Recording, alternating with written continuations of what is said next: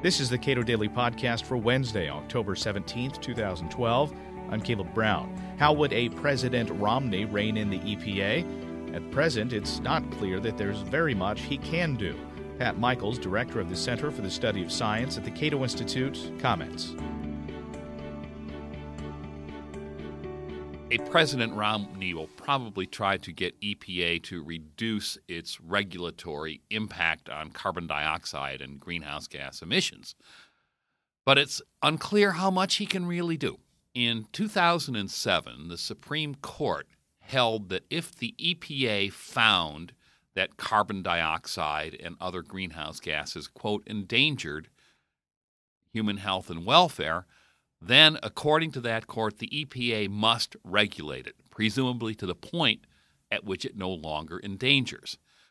Now, that means that the president can't just simply say, no, you no longer have to regulate. The EPA would have to turn around its finding of endangerment. And that is a very difficult task because they were very meticulous about the the scientific and technical background that they used to create the initial endangerment finding, which came out of the Obama administration in 2009. So, what did, how did they come to this endangerment finding? Well, they relied heavily on uh, a couple of documents, one of which is a report from something called the U.S. Global Change Research Program that was called Global Climate Impacts in the United States. And I was a reviewer of that report, and I can tell you when I reviewed it, I remember my words in the beginning of the review were something like, of all the, the summary documents on climate change I have ever reviewed, this is the worst. There is not a paragraph that is can't be debated.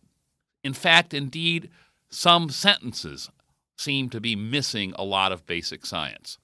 Well, I took that as a guideline and produced a report that's going to be coming out very soon that looks exactly like the report that the EPA relied upon.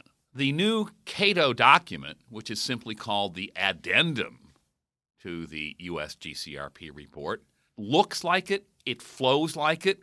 Where there are key findings in the government report, we have analogous key findings. And lo and behold, our report contains about 900 endnotes, footnotes, references, etc. And if you look at the EPA, the report the EPA used, that contains a little bit over 500.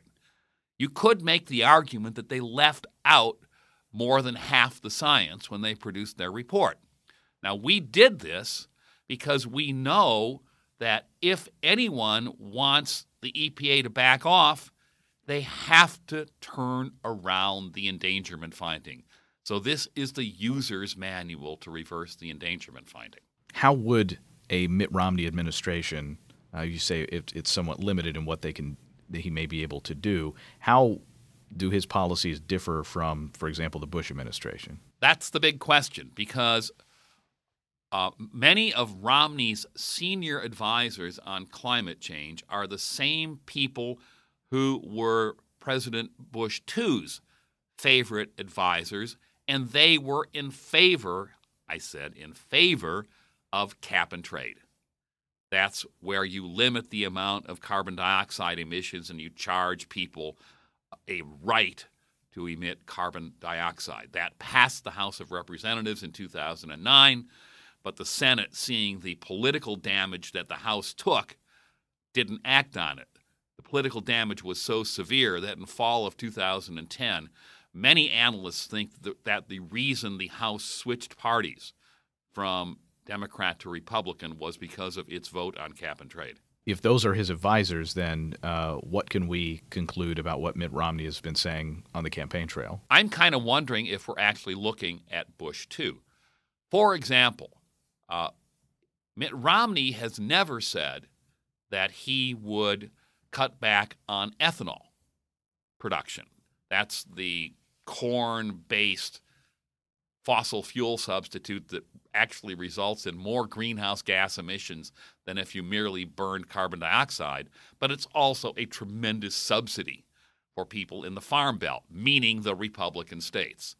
Uh, that sounds to me like more of the same because Bush put that in in his administration as his quote greenhouse policy. I'm kind of wondering if that's what we're going to see. Pat Michaels is director of the Center for the Study of Science at the Cato Institute. You can read more of his work at cato.org.